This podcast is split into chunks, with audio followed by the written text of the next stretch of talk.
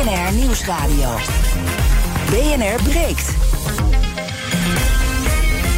Ivan Verrips. Goedemorgen en welkom bij BNR Breekt. Vanaf half twaalf praat ik over het nieuws van de dag. Over Hongarije, mogelijk het eerste land dat EU-geld misloopt vanwege corruptie. En de rechtsstaat al daar. En aandacht voor de begrafenis van koningin Elisabeth. De dienst in Westminster begint direct na deze uitzending.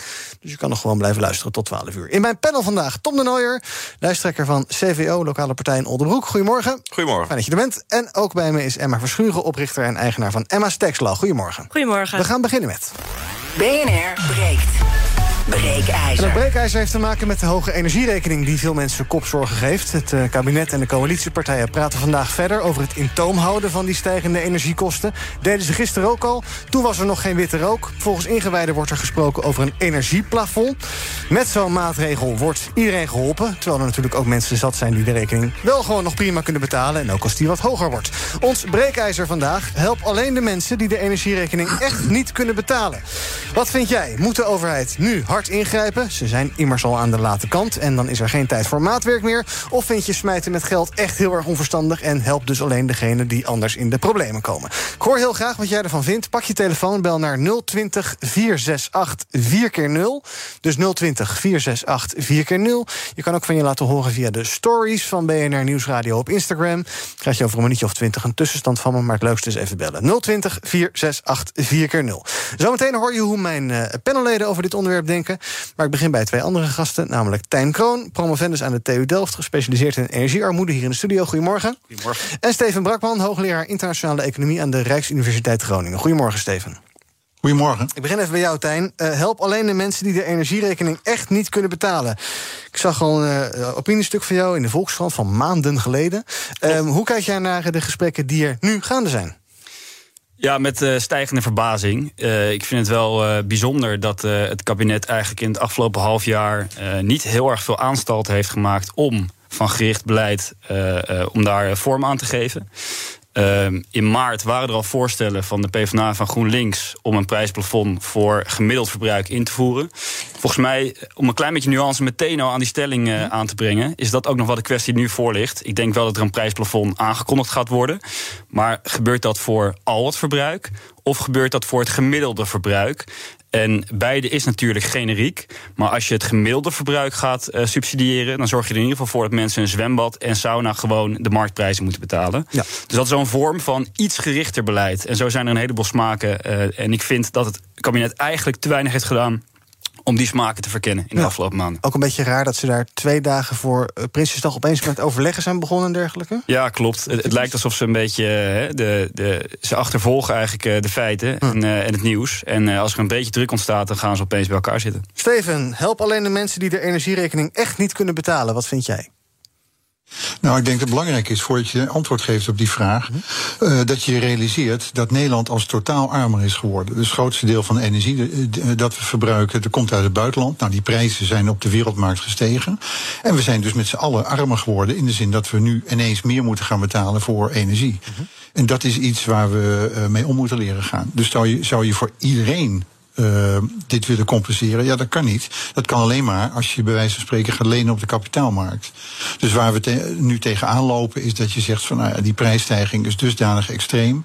Dat er ook mensen echt uh, in de problemen dreigen te komen. Nou, die kun je helpen. En dat kan door middel van een, uh, een prijsplafond. Daar kun je allerlei technische maatregelen voor bedenken. Maar het belangrijkste is dat je realiseert dat we met z'n allen armer zijn geworden. Ja. Dus iedereen compenseren, ja, dat kan, dat kan niet. Dan moet je ergens geld vandaan halen. Nou, dat, dat kan niet zomaar. Hè. Dat moet dan voor iedereen zijn. Nou, dat kan alleen maar door lenen op de kapitaalmarkt. Dus ik denk dat je, uh, als je die armoede wil verdelen, hè, dus die toename mm -hmm. van die armoede, dan, dan zou je dus kunnen overwegen om gerichte maatregelen te nemen. Ja, toch zullen er heel veel mensen zijn die, uh, ja, bij wijze van spreken net zoveel betalen voor een rekening als een paar maanden geleden. Want die hebben vaste contracten, die merken er niet zoveel van. Uh, moet er voor hen dan ook allerlei prijsplafonds en dergelijke gaan gelden? Nou, het, probleem bij dit soort dingen is de, de, uitvoeringsinstanties. Dus ik denk dat je toch op een of andere manier een beetje ruw uh, mensen moet gaan compenseren. Dat het dan in de details misgaat. Hè. Dus het voorbeeld wat je net gaf, dat mensen het niet echt nodig hebben hè, met een vast contract. Uh, ja, dat zou je heel precies willen bekijken. Hè, onder een vergrootglas. Wie heeft het nu echt nodig en wie niet? Nou, dat kan niet. Daar hebben de mensen niet voor. Dus je moet toch een wat algemene maatregelen nemen. Een prijsplafond. Of dat je mensen met een uh, sociale uitkering, dat je die helpt. Dus het, dat wordt een beetje grof. Hm. Daar zitten dan ongetwijfeld mensen bij uh, die het eigenlijk niet nodig hebben met een vast contract. En ook mensen die het wel nodig hebben, die dan buiten de boot vallen. Maar ja, dat is nu eenmaal omdat we te weinig mensen hebben om dat heel precies uit te voeren. Ja, en misschien ook een beetje laat begonnen. Ik ga een rondje panel doen. Dan gaan we kijken bij uh, onze bellers. Die reageren op ons breekijzer. Help alleen de mensen die de energierekening echt niet kunnen betalen. 020 468 4 keer 0 Als je wil reageren. Emma, jij hoeft niet te bellen, want je zit hier in de studio. Dat is makkelijk. Wat vind jij? Nou, het is een beetje lastig, want aan de ene kant snap ik heel goed dat als uh, je het aan iedereen geeft, dat het gewoon niet eerlijk is. Maar het alleen aan de mensen geven die het nodig hebben, dat is, nou ja, niet uitvoerbaar. Denk ook omdat er net gezegd is, maar ook omdat er misbruik komt. Want je hebt altijd mensen die hun best doen om alsnog aan het geld te komen en het te kunnen betalen. Mm -hmm. En mensen die denken van, oh, fijn, er komt gratis geld aan, dus ik hou mijn hand op. Ja. Dus dat maakt het, het kan eigenlijk niet anders. Ja. Je moet wel met geld gaan strooien, denk jij? Ja, nou ja, wel als je de mensen wil helpen die het nodig hebben. Mm -hmm, ja, als je die in ieder geval wil helpen. Ja, Tom, wat vind jij? Nou, ik ben het aan zich ermee eens dat de mensen die echt in de knel komen... dat daar natuurlijk wel iets voor moet gebeuren. Er wordt gesproken over uh, schulden overnemen. Uh, Rob Jette zegt uh, niemand zal ja. worden afgesloten van het gas. Volgens mij is het belangrijk dat je mensen in die zin ook wel echt gerust kunt stellen. Daar is een overheid ook voor, want het is echt verschrikkelijk... wat er op vele, vele mensen afkomt. Maar daarnaast inderdaad moeten we niet vergeten... dat het niet alleen aan de onderkant zit. Ja, die moeten we als eerste helpen. Maar iedereen is inmiddels, dat hoorde ik net ook al terecht voorbij komen... de pineut geworden. Iedereen is erop achteruit gegaan. En dan zul je misschien zelf niet aan de onderkant zitten, maar je zult een bakkerij hebben of een slager. Ja, er zijn er gigantisch veel die er dicht zullen gaan. Ik denk ook aan mijn eigen gemeente. Er wordt ook gesproken over een zwembad en de, de, de vele energiekosten die, die zij hebben. Dus ondanks dat je dan als persoon misschien niet aan de grond kunt uh, hoeft te zitten, gaat het wel om, het, om een groot gedeelte van het MKB. Gaat het om een groot gedeelte van voorzieningen, ziekenhuizen. Je kunt bijna alles opnoemen en je wordt wel keihard geraakt. Dus ja. Nederland wordt keihard geraakt. En ik ben het ermee eens, je kunt niet alles compenseren... maar als je kunt kijken naar zo'n prijsplafond, altijd goed. En laat ik er nog één ding aan uh, toevoegen... en daarin ben ik het helemaal eens met onze deskundigen. Het kabinet heeft gewoon lopen slapen. Hm. Heeft echt lopen slapen, want dit was al bekend. Een groot gedeelte was al bekend tijdens de voorjaarsnota. Dat is misschien een beetje een politieke term... maar dat is in Politiek Den Haag besproken. Toen kwam inderdaad PvdA en GroenLinks ook met voorstellen. Ik denk bijvoorbeeld ook aan de PVV. Maart, geloof ik, hè? Maart inderdaad, ja. als ik me niet vergis. In ieder geval maart, april, mei. Ja. In ieder geval voor, ver voor het reces. En ook het PVV heeft toen uh, veel concrete voorstellen gedaan. Bijvoorbeeld uh, belasting op gas en dergelijke naar nul. En allemaal dat soort zaken. Het werd allemaal weggeveegd door de coalitie. Lange baan gaan we onderzoeken. Nu zijn er opeens problemen. En dat vind ik het interessante. Toen de PvdA en GroenLinks het voorstelden... duurde het gigantisch lang om het te onderzoeken. Nu komt Prinsjesdag eraan. Het coalitie gaat eventjes 2,5 uur bij elkaar zitten op zondag... en ze lijken eruit te zijn. Wat geeft dat voor beeld af van de politiek... Hm. terwijl de signaal dat de mensen hulp nodig hadden... al maandenlang klinkt. Dat dringt niet door, behalve als de coalitie zelf de urgentie... dan kan er opeens wat gebeuren. Ja, dat is niet echt het idee van die nieuwe bestuurscultuur, toch? Nou, ik vind van niet. Nee. We gaan naar onze bellers kijken hoe zij reageren op ons breekijzer. Help alleen de mensen die de energierekening echt niet kunnen betalen. 020 468 4 keer 0 Even kijken wie er het langst aan de telefoon hangt... want dan loopt de telefoonrekening heel erg op... En dat wil ik graag voorkomen. Dus die laat ik het eerst aan het woord. Rashid, goedemorgen. Goedemorgen. Zeg het maar. Hoi. Hey, ik, uh, ik vind dat iedereen natuurlijk uh, gecompenseerd moet worden. Want het gaat namelijk niet hier om een paar euro die erbij is gekomen, of misschien 100 euro. Het gaat gewoon, de rekening gaat gewoon van 200 naar 5, 6, 700. Het is gewoon duurder dan een huis. Mm -hmm. En uh, de, de, de paar sprekers voor die kwam er aan met die het he heel Nederland is armer geworden. Dat klopt. Maar er is één lach in de derde die veel rijker is geworden door deze crisis. En dat is de staat. Hm. En ik vind als er geld uh, besteed wordt voor de stofcrisis en als er geld besteed wordt voor de oorlog, dan moet er ook geld zijn voor dit probleem op te lossen. En het kan niet zo zijn dat, dat, uh, dat we mee. Dat, het, het is gewoon heel moeilijk. En ik denk dat ja. iedereen recht heeft op deze, op deze compensatie. Duidelijk, dankjewel voor bellen, Rashid. Boudewijn, goedemorgen. Ja, goedemorgen. Zeg het maar. Ik had een aantal opmerkingen. Um, ik rij uh, elektrisch en ik mis een beetje de, de, de impuls van de overheid uh, om, om uh, elektrisch rijden te, ja, te, te, te, te, subsidiëren, te vergemakkelijken. Dus dat wordt heel lastig. Ik, ik geloof dat benzine rijden weer goedkoper is dan elektrisch rijden inmiddels, hè? Dat klopt, ja. dat klopt. Uh, bij ons overigens niet. En dat is mijn volgende opmerking. Wij zitten uh, aan een contract vast met een variabel uurtarief. Ja. En dat betekent dus dat je overdag uh, goedkopere stroom hebt dan s'avonds en, en s'morgens vroeg. Ja. ik vraag me af hoe de, hoe de overheid ja, dit soort mensen ook kan, kan, kan compenseren. En helemaal gezien de de prijzen natuurlijk in de winter enorm gaan stijgen. Hè?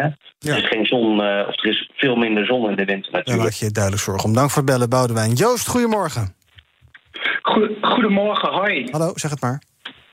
Ja, ik word zelf een beetje moe van het wijzen naar de regering dat die dit zo fout heeft gedaan. Mm -hmm.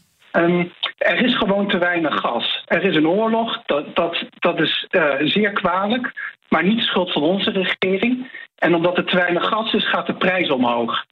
Um, ontwikkelingslanden hebben het grootste probleem, want die hebben nu geen gas. Een land als Pakistan die bestelt LNG. En dat schip dat eigenlijk de LNG aan Pakistan moet leveren, die draait zich om en betaalt liever de boete en verkoopt dan het gas voor een winst aan ons. Ja. En wij in Nederland moeten vooral zuinig zijn met ons gas. En bakkers, bloementelers, inderdaad heel sneu. Maar we moeten een keuze maken hoe belangrijk wij het vinden dat zij gas blijven gebruiken. En als we het belangrijk vinden, kunnen we ze zeker helpen. Mm -hmm.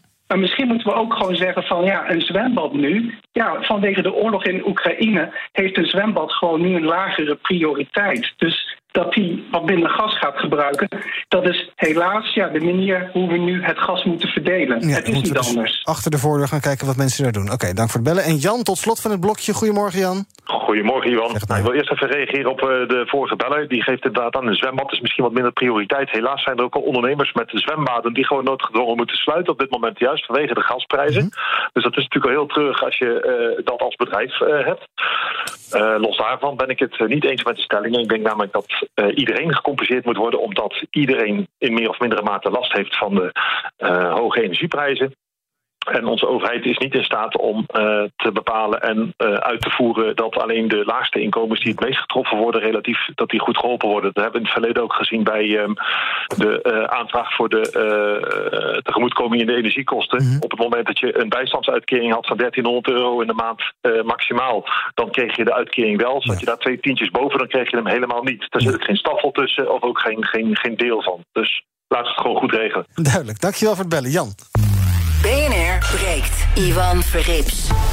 Met in mijn panel vandaag Tom de Nooijer van CVO in Oldenbroek... Emma Verschuren van Emma's Tax Law. Ook bij mij zijn Tijn Kroon. Hij is promovendus aan de TU Delft, gespecialiseerd in energiearmoede. En Steven Brakman, hoogleraar internationale economie... aan de Rijksuniversiteit Groningen. Ons breekijzer helpt alleen de mensen die de energierekening echt niet kunnen betalen. Als je wil reageren, 020 468 4 keer 0 uh, Steven, uh, vandaag een uh, interessante oproep in het Algemeen Dagblad van ABN AMRO. Zij zeggen, ja, stop, doe maar even niet die energiesteunmaatregelen... want de maandelijkse energierekening die is tot nu toe maar beperkt opgelopen. Blijkt uit onderzoek dat zij hebben gedaan. Ook vorige maand valt dat eigenlijk nog wel mee. En dus zeggen die uh, economen van het Economisch Bureau... Uh, ja, doe maar een beetje rustig aan. Wat vind jij van die oproep? Nou ja, het is een technische opmerking die ze, die ze hebben en die is terecht.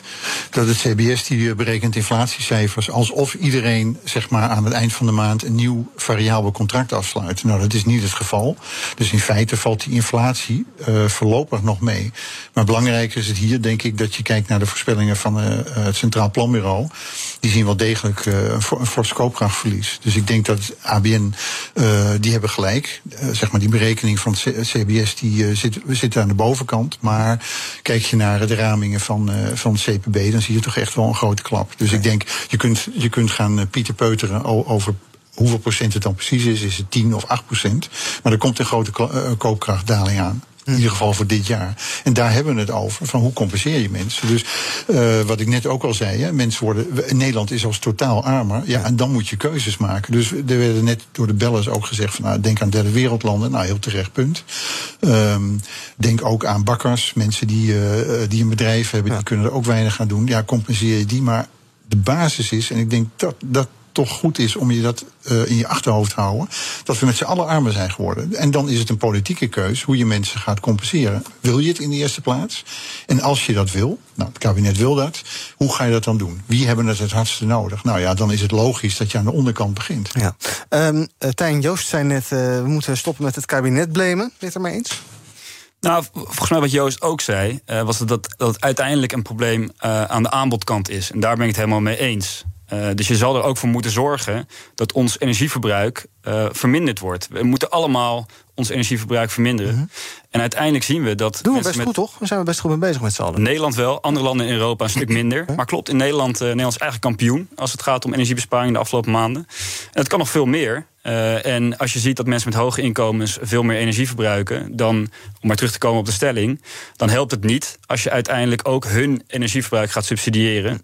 Uh, om maar te zwijgen over de prikkel die je wegneemt om hun woning te verbeteren, te ja. isoleren en uiteindelijk minder energie te verbruiken. Ja. Tom, jij wilde reageren op dat zwembad, geloof ik. Ja, klopt. Mag, mag ik eerst nog een korte vraag stellen? Ja, Hebben de sancties die we ople opleggen aan Rusland ook nog effect op onze directe energieprijs? Nou, uiteindelijk wel, want uh, Nord Stream 1 is uh, gesloten. Dat heeft uh, direct te maken met, met de sancties. Exact. Dus we, volgens mij treffen we onszelf continu met ook de dingen die we, we kunnen zeggen van ja, een oorlog hebben we weinig invloed op. Maar inderdaad, het, we leggen aan de ene kant zelf sancties op. Dat raakt ons direct in de portemonnee. Het tweede is dat een bericht... Die sancties hebben wel een reden natuurlijk. Hè? Uiteraard, maar de, we hebben het even over de financiële gevolgen. En het tweede de, in de, daaraan toegevoegd is dat bijvoorbeeld uh, Ollongren gezegd heeft dat nee, de teller staat inmiddels op ruim 210 miljoen euro aan geleverde wapens en uh, uitrusting aan Oekraïne. En het einde is nog niet in zicht. Dus daar hebben we eigenlijk een, soort van carte blanche voor, uh, die het kabinet zichzelf geeft. En ondertussen uh, gaan nou, bijvoorbeeld zwembaden dicht. En ik denk als we dat nou eens aan de Nederlander voorleggen: van joh, wat vind je nou belangrijker? Het gaat hier niet zomaar om, ach, de zwembad, dat kunnen we toch al missen. Nee, dat zijn concrete voorzieningen in je eigen, in je eigen dorp, in je eigen ja. stad. Die zijn ontzettend belangrijk voor mensen. Daar hangt ook een hele economie omheen. Dus ik vraag me af, ook als we het hebben over wat we onszelf aandoen met de dingen die we leveren aan een, uh, aan een oorlog, de, ja. de sancties maar die ook ons, ons treffen. Ach een, ach, een oorlog op ons continent, ach. Nee, ik, ik, ik bagatelliseer huh? dat zeker niet. Maar we hebben het hier een hele uitzending terecht over um, de financiële gevolgen die dat ook voor uh, de mensen hier in Nederland heeft. Dat vinden we allemaal ontzettend belangrijk. Nou, dit zijn ook factoren die meespelen en waar we denk ik misschien ook wel eens een andere afweging in kunnen maken. Dat betekent helemaal niet dat ik een oorlog bagatelliseer. Sterker nog, ik vind het vreselijk wat er gebeurt. Um, en ik vind ook absoluut dat Poetin niet goed bezig is. En je moet internationaal uh, zeker kijken wat je ermee te maken hebt. Zeg ik nogmaals bij, geen lid van de EU, geen lid van de NAVO, maar toch.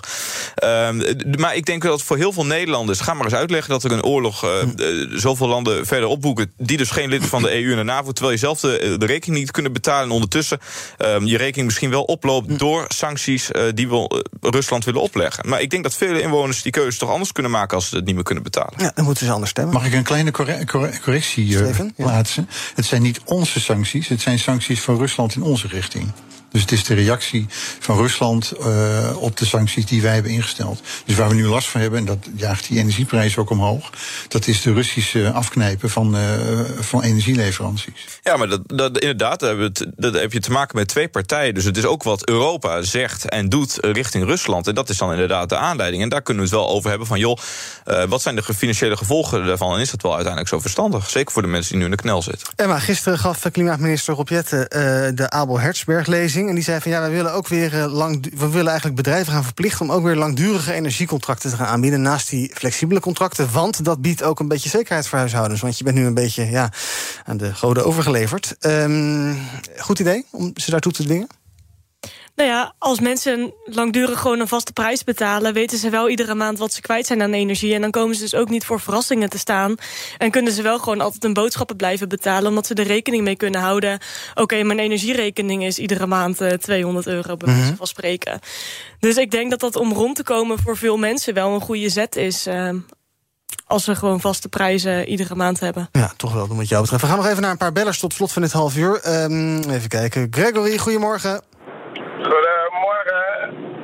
Ik heb even twee korte opmerkingen of vragen. Ja. Op, de eerste is op basis waarvan uh, wordt bepaald wie uh, niet kan betalen en wie niet. En ten tweede, waar, waar zijn op in Nederland, een groeiende groep, werkende armen. Ik heb een keer gesproken mensen aan de, aan de onderkant die in de sociale dienst zitten. Maar inmiddels een grote groep ontstaan. En die, die draait uit de ziekte verdwijnen als wij alleen maar een bepaalde groep gaan uh, compenseren. En ten tweede, als je nu dat compensa compensatie gaat doen en de prijzen in de supermarkt gaan doorstijgen, ja, wat heb je nou gedaan? Want dat geld gaat op je snel op naar de andere dingen. Zie je dat niet? Tijn? Nou, ik, ik kan een antwoord geven op die vraag. Um, uh, tot zover heeft het uh, kabinet besloten uh, het aan gemeenten over te laten wie wordt uh, gecompenseerd. Maar ze hebben wel gesteld dat huishoudens tot 120% van het sociaal minimum gecompenseerd moesten worden. Nu ligt er een besluit voor dat veel breder getrokken wordt. en de kwestie is dus: gaan we gemiddeld verbruik subsidiëren of gaan we iedereen proportioneel subsidiëren? Mm -hmm. wat dus uiteindelijk heel veel nadelen heeft. Gert Jochams, goedemorgen. Goedemorgen. Zeg het maar. Ik denk, dat we, ik denk dat we, uh, voordat we naar de regering kijken, ook verder naar uh, oorzaken kijken. En heel veel verhuurders zijn jarenlang nalaten geweest met isolatieprogramma's bijvoorbeeld. Um, laten we die eens mede aansprakelijk stellen, want daardoor zitten mensen nu ontzettend in, in koude en tochtige huizen. Ja. En, dat zijn de, en dat zijn de mensen die het niet kunnen betalen. Dus laten we uh, daarnaar kijken. Laten we niet iedereen um, zomaar gaan compenseren, want zo krijg je nooit uh, een, uh, een, een, transitie voor gang. En het zijn juist een aantal politieke partijen die het, la het langste en het hardste tegen de energietransitie hebben lopen ageren, die nu zeggen alles moet maar gecompenseerd worden. Wat natuurlijk niet geldt voor GroenLinks, maar wel voor partijen aan de rechterkant. Gert, dank voor het bellen. Um, tot slot, nog heel eventjes naar een opmerkelijke oproep in Frankrijk. Daar zijn sociale huurders in het departement Rhône... door een woningcorporatie opgeroepen per brief... om de lift zo weinig mogelijk te gebruiken. In plaats daarvan de trap te nemen om zo energie te besparen. Uh, je hebt ook verhalen over zet daar een teltje onder je douche, dat soort zaken. Tijn, zijn dat een beetje de gekke uitwassen van die energiebesparing... of moeten we dat ook serieus nemen, dit soort oproepen? Nou ja, we moeten heel serieus nemen wat dit uiteindelijk voor effect heeft op mensen in uh, leven. En uh, ja, zo'n oproep van zo'n corporatie is best wel, uh, lijkt me best wel schaddelijk. -huh. um, dan is de nood echt aan de man. Ja. Maar denk jij inderdaad zo bewust na over energiebesparing dat je de lift niet meer neemt, dat soort dingen zelf? Nou, ik ben, ik ben zelf toevallig energiecoach als vrijwilliger. -huh. Dus ik kom ook bij mensen thuis en ik probeer mensen wel een beetje te helpen daarmee. en vaak helpt het al als je de bank gewoon weghaalt van de radiator. Als je daar folie achter plaatst, wat toch strips aanbrengt. Dat helpt al een heleboel. Dus ja. ik ben er zelf ook mee bezig. Ja, dus het is niet helemaal flauwekul dit. Nee, zeker niet. We, uiteindelijk moeten we allemaal ons energieverbruik verminderen. Ja. Emma, Tom, op hoeveel hoog wonen jullie? Op één hoog, twee hoog, begaande grond? Zeven hoog, dat is wel de lift, hè? Je gaat niet ja, de trap nemen. Nee, maar nee, ja. ik moet wel zeggen, wij hoeven de verwarming ook niet aan te zetten, omdat onze buren ons, warm, uh, ons huis warm houden. Die onderburen. Oh, briljant. Die oplossing ja, betalen zij de rekening. Kijk, aan zich kun je het er best wel over hebben. Over, uh, uh, ik, ik, zit ook te denken aan die. Aan die uh, roltrappen die je natuurlijk ook hebt op stations ja. en zo. Van, nou, misschien is het best wel goed als mensen even ja, die, die, die, die treden zelf zetten. Een beetje beweging. Ik, ik vind het eigenlijk ook. Worden we niet vol. Ook als je op luchthavens komt, word je eigenlijk niet onnodig vol. Uh, wordt het on, niet onnodig volgezet met al die dingen.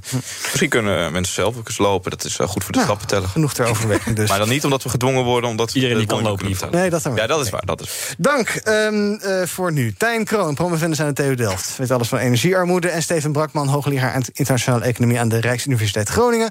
Ons breekijzer dus help alleen de mensen die de energierekening echt niet kunnen betalen. Op Instagram is 64% het daarmee oneens. Je kan nog de hele dag daar reageren op Instagram. Tot slot, ik wilde toch even aan het woord laten. Sylvia, goedemorgen.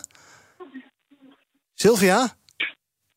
Oh, die is al weggelopen bij de telefoon. Goedemorgen. Hallo, je bent van, van onze, onze vriendin van kookzak.nl. Ja. Ja, ik heb ooit een prijs had... gewonnen. Ja, ja, hartstikke mooi. Maar ik had een idee namelijk ja. al de hele tijd. Ja.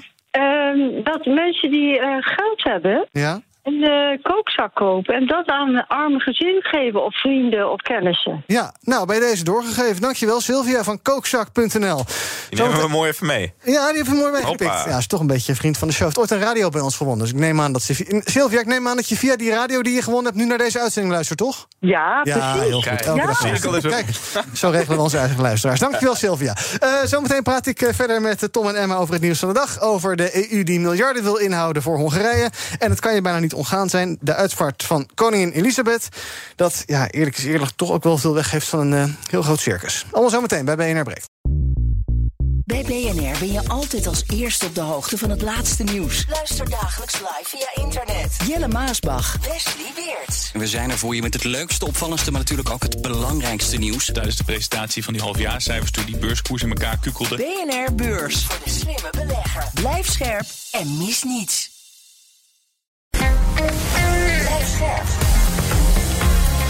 BNR Nieuwsradio. BNR breekt.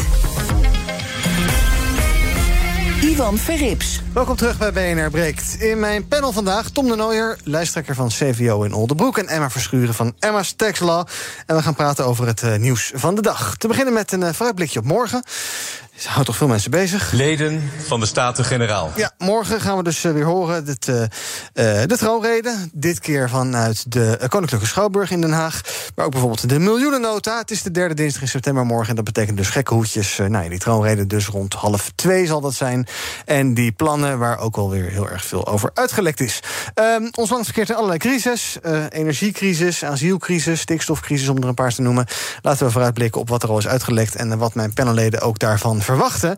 En uh, er is al best wel wat uitgelekt. Bijvoorbeeld dat er uh, nou ergens rond de 17 miljard wordt uitgetrokken om de koopkracht te verbeteren. Dat het minimumloon met 10% omhoog gaat. Dat de huurtoeslag structureel omhoog gaat. Uh, dat de inkomstenbelasting tarief van de eerste schijf wordt verlaagd. Althans met 0,1 procent, geloof ik, niet zoveel. Nou, energierekening hebben we het over gehad. We trekken 4 miljard uit voor steun aan Oekraïne. Um, uh, enzovoorts, enzovoorts. En ik ben heel benieuwd uh, ja, of mijn panelleden daar enthousiast van worden, Emma, als je dat zo hoort. Nou ja, van sommige dingen. Oké, okay. waar word je wel blij van, word je niet blij van? Om te beginnen, waar ik niet zo blij van word... is dat de ondernemers aftrekken in de inkomstenbelasting... nou ja, lekker gaan dalen, om het maar zo te zeggen. Uh, vind ik jammer. Uh, ik denk, ja, mijn klanten en heel veel ondernemers zullen daar gewoon last van hebben die in de inkomstenbelasting zitten. Um, dus ja, dat is jammer. En ja, waar ik wel blij van word, is dat er wel gewoon uh, genoeg aan gedaan wordt om mensen die weinig geld hebben, wel uh, iets meer koopkracht uh, te geven, ja. om het maar zo te zeggen. Maar die twee hebben natuurlijk wel met elkaar te maken, want die koopkracht wordt deels gefinancierd door die ondernemers. Ja, maar je hebt ook ondernemers die amper iets verdienen en die worden er ook wel direct weer doorgetroffen. Mm -hmm. Want als jij heel veel geld hebt, ben je ook geen ondernemer. Tenminste, als je een heel goed lopend bedrijf hebt, heb je vaak een BV en zit je in de vennootschapsbelasting. Mm -hmm. En zit je niet in de inkomstenbelasting. Dus je hebt het sowieso al wel over de kleinste ondernemers die je hiermee treft. Ja, dat was niet nodig geweest, vind jij? Denk nee. nee. nee. Ik denk dat er andere manieren zijn uh, om dat te doen. Ja, en als we het dan toch even over uh, uh, belasting hebben. Ehm, inkomstenbelasting, eerste schijf, verlaagd met 0,11 procentpunt. Dus stelt toch niks voor. Werken moest toch lonen? Loont het op deze manier? Nou ja, je houdt er alsnog wel gen genoeg gelukkig aan over. En mm -hmm. ja, in je portemonnee zou je het ook wel een heel klein beetje gaan merken. Mm -hmm. Maar ja, ja de, ze zullen er een reden voor hebben waarom ze het niet volledig kunnen verlagen. Want er is natuurlijk ook wel weer, zoals altijd, een begrotingstekort. Ja. Um, dus ja, om nou de belasting helemaal weg te doen is ook praktisch onmogelijk. En je moet mensen altijd wel iets willen laten betalen. Want als je alleen maar de rijken iets laat betalen, om het maar even zo uit te drukken, dus de mensen die in de tweede schijf vallen, ja. dan ga je ook scheve gezichten krijgen. Ja. En uh, gaan zij wel manieren zorgen zodat ze minder hoeven bij te dragen, denk ik. Dus ik denk dat je ook bijna niet anders kan door die schijf wel een beetje in, ja, intact te houden, om ja. het maar zo te zeggen. Tom, waar word jij enthousiast en ook waar word je minder enthousiast van? Ik sluit me eigenlijk helemaal aan bij het uh, verhaal van Emma. Dus dat is, uh, dat is één. Ik weet niet heel erg goed wat ik er nog aan heb toe te voegen. Uh, eens even kijken. De defensieuitgaven gaan stijgen. Nou, dat vind ik, uh, dat vind ik wel een goeie. Dat is eentje in mijn straatje. Ehm, zodat we naar de 2%-norm gaan. Hm? En daarmee is circa 5 miljard euro gemoeid. Nou, dat vind ik een goede zaak. Uh, we hebben natuurlijk uh, jaren en jaren lang sinds de Koude Oorlog bezuinigd. Er is al gelukkig een kentering ingekomen. Toevallig komt dat ook door, uh, door de partij waar ik lid van ben, de SGP. Dat heeft de Hoop Scheffer ook bevestigd. Die kwam met de eerste gelden. Nu zie je toch dat die curve iets...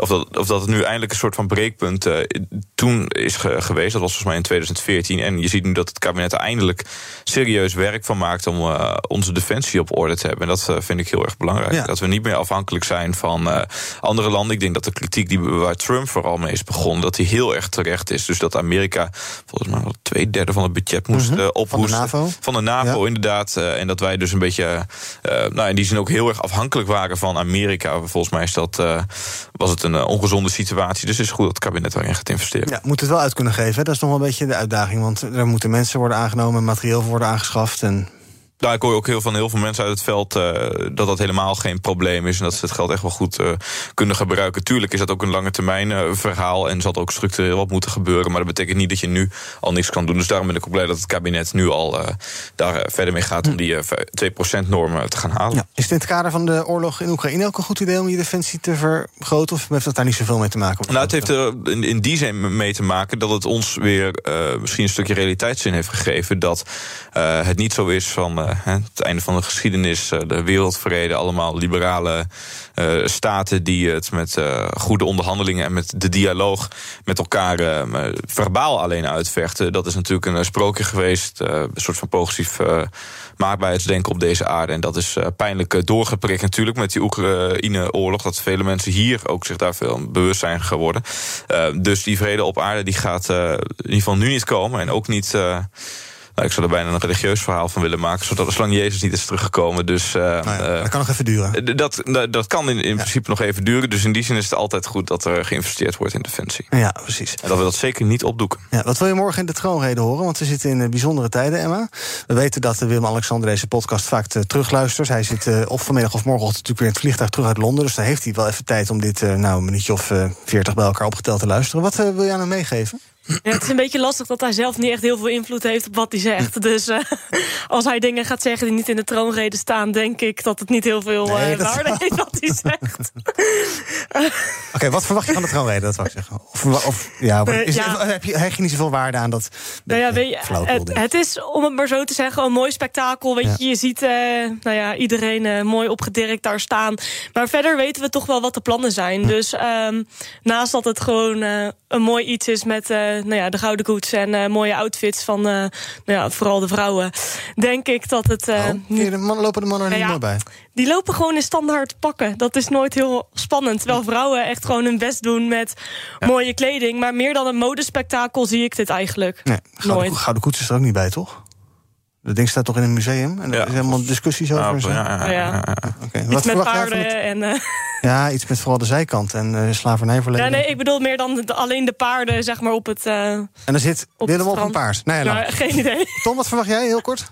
Ja, wat wil je horen? Uh, ik, ik denk dat we vooral gaan horen dat de koning zich zeer bezorgd toont over de huidige ontwikkelingen. Maar goed, de koning wordt niet verantwoordelijk gehouden. Het zal vooral in de dagen daarna, tijdens de algemene politieke beschouwing, op woensdag de inbreng van de Kamer. Daar horen we waarschijnlijk een boze uh, oppositie en een uh, zeer tevreden coalitie over alle uh, plannen die in de miljoenennota staan.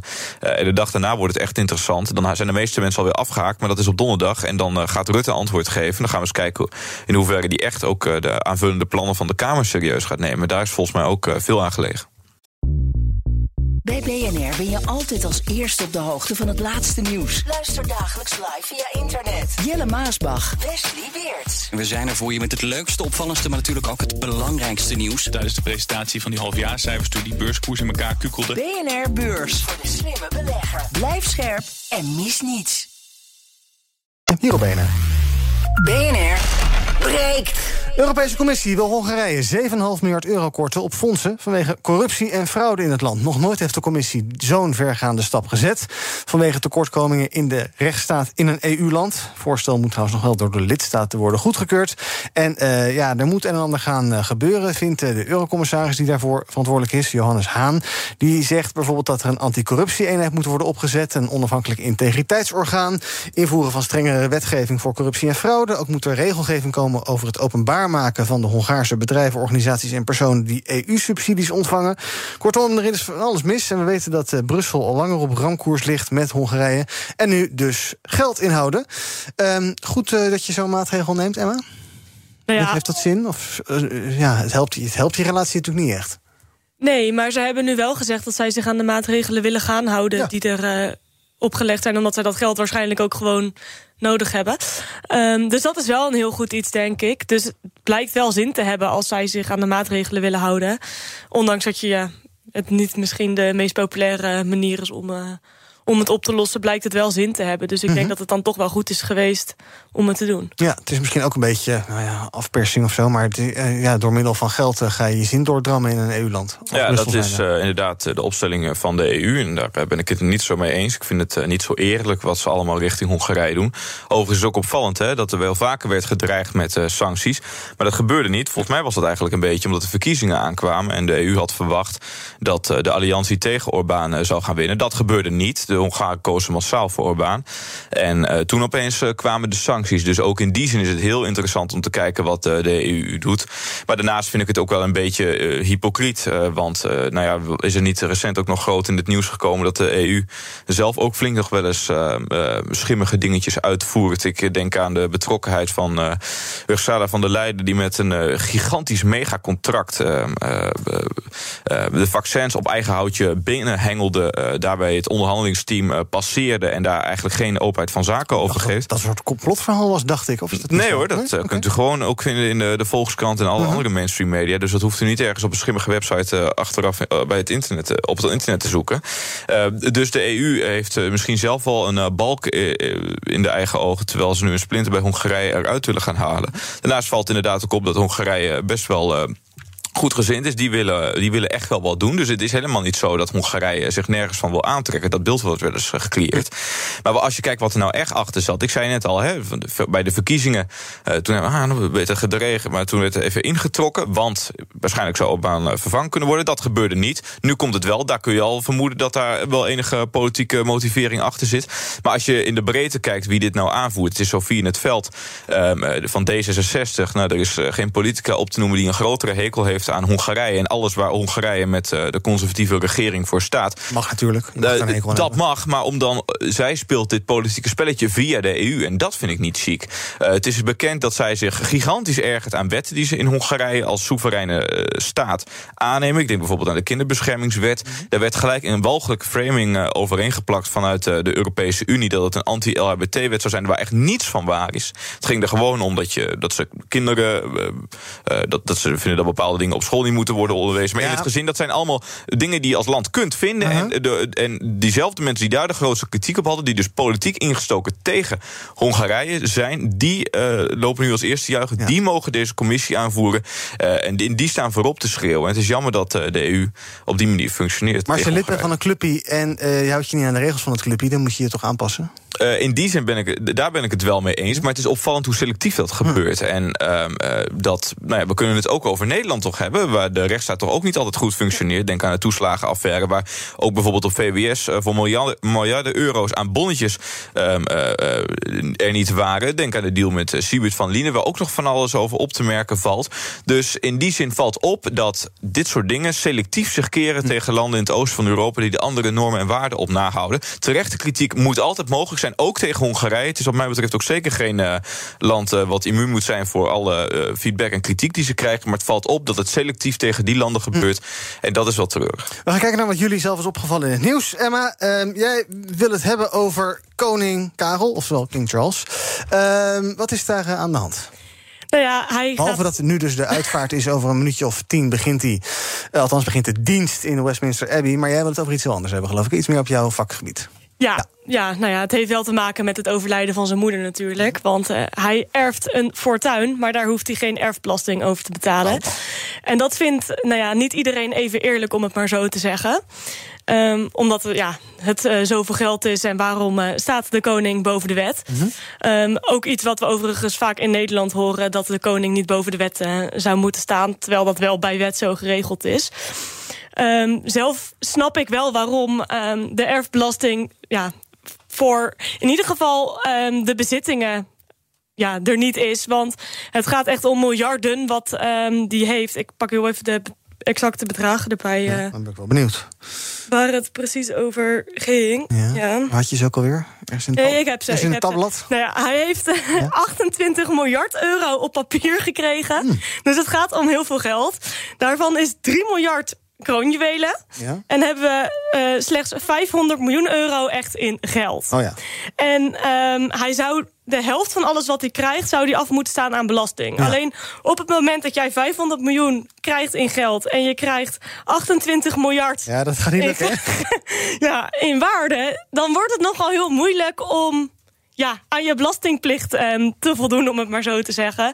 En ze willen natuurlijk wel dat al die kroonjuwelen en al het, eh, alle kastelen en nou ja, alles wat hij verder allemaal krijgt, dat dat wel van hem blijft. Ja. Dus om die reden is dat vaak bij koningen zo dat ze zeggen: Nou, weet je, dan krijg je het gewoon zonder erfbelasting. Want anders dan eh, zijn de kastelen zo meteen niet meer van de koning. Ja. Wat heel raar eh, is, om het maar zo te zeggen. Ja, zijn de Britten hier boos om? Of, want Nou ja, ja, het, kan toch eigenlijk niet echt anders? Ja, het, het, is toch überhaupt een soort eh, poppenkast, het hele Koningshuis. Wat prima is hoor, maar ja. Klopt. Nou ja, wat, wat vooral het hele lastige is, mensen snappen niet dat. Eh, dat hij niks hoeft te betalen, want hij heeft toch genoeg geld, hij krijgt toch genoeg. Alleen op het moment dat hij dingen moet gaan verkopen om zijn belasting te voldoen, ja, dat moet niet de bedoeling zijn, omdat ze wel willen dat alles wat van de, ja, van de koninklijke familie is wel bijeen blijft. Ja.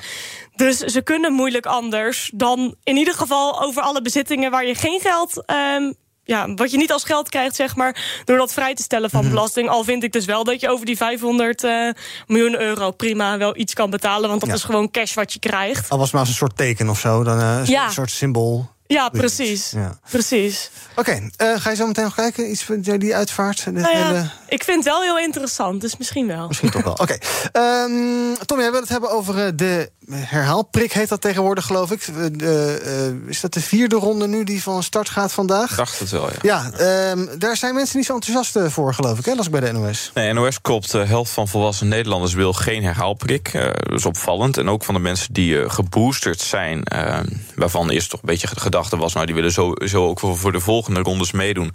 eh, haakt, moet ik even goed tellen, 33% ook af. Nou, dat is precies eh een derde. Eh, dus je ziet dat mensen er eigenlijk niet zo eh, fan van zijn. En ik vind het wel belangrijk om deze feiten... in ieder geval, het is naar aanleiding van eh, het onderzoek van eh INO Research... om dat eens eventjes eh, te noemen. Plus dat heel veel mensen ook absoluut niet op een vaccinatieplicht zitten te wachten. Speelt ook Ehm, niet, vaccinatie. nou ja, dat, dat zou zometeen wel zo weer op tafel kunnen komen. We gaan nu weer de herfst in, het wordt weer winter zometeen. Deze discussies worden al uitvoerig gevoerd. En het is dus even goed om eens te kijken, wat vindt de Nederlander hiervan? 71% vindt dat vaccinatie een vrije keuze moet blijven. Dat is trouwens ook veel hoger dan eh, de aantallen in eh, december 2021. Toen was het 49%. Dus je ziet een gigantische toename aan mensen die, als ze daar nu even... Hè, we worden nu niet elke dag overspoeld met alleen maar corona... en daar eens even nuchter over nadenken... dat heel veel mensen inderdaad echt by far de meerderheid vinden... dat het een vrije keus moet eh, zijn en dat er heel veel mensen ook afhaken. En ik vind, of je nou wel of niet een vaccin haalt... of je nou wel of niet voor de herhaalprik booster of wat dan ook gaat... ik vind het moet een vrije keus zijn.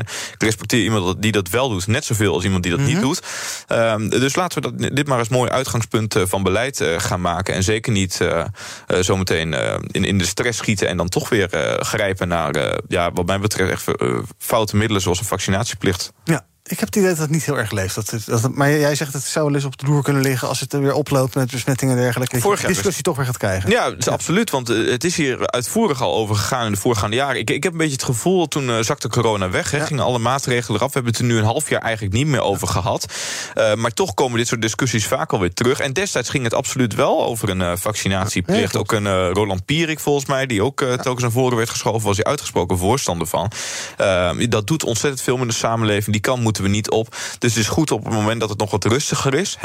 Mind you, er zit wel een, een, een definitieve coronawet aan te komen. Er komt een, pa- we hebben het over een pandemieverdrag van de WHO. Eh, daar staan ook bepaalde zaken in met betrekking tot vaccinatie... die erg dwingend kunnen zijn. Het is goed om dit vast te stellen... en laten we dit alsjeblieft uitgangspunt van het beleid maken. Maar gelukkig het lijkt wel mee te vallen. De WHO zegt ook dat de coronapandemie lijkt aan de aflopende hand te zijn. Biden zegt het is voorbij. Dus nou, laten we hopen dat het ook echt zo is. Dan zijn we met die ellende klaar. We kijken nog even wat de trending is op de socials. Ten slot van dit eh, eh, eh, uurtje BNR breekt. Veel hashtags uiteraard over hashtag Queen bijvoorbeeld. De BBC, Londen, allemaal trending. Eh, ook online uh, blikt men vooruit op Prinsjesdag en de hashtag hoedjes. Verder ook trending nog het rapportcijfer, namelijk 3,3 cijfer voor het kabinet... volgens het een Vandaag opiniepanel. Dat houdt ook de gemoederen bezig. Veel beklag, maar ook uh, voeding voor aardige grappen... zoals deze van Maarten Hopman. Een 3,3 als cijfer. Blijven ze weer zitten. En ook is ongehoord nieuws trending. Oh. De ombudsman van de NPO heeft in de afgelopen dagen... een record aantal van bijna 1700 klachten ontvangen... naar aanleiding van die uitzending van Ongehoord Nederland van afgelopen donderdag. Laat zij desgevraagd weten aan het ANP. En ze heeft ook uh, gevraagd, geloof ik, aan het uh, uh, commissariat voor de media... om dit soort klachten allemaal met voorrang te gaan behandelen.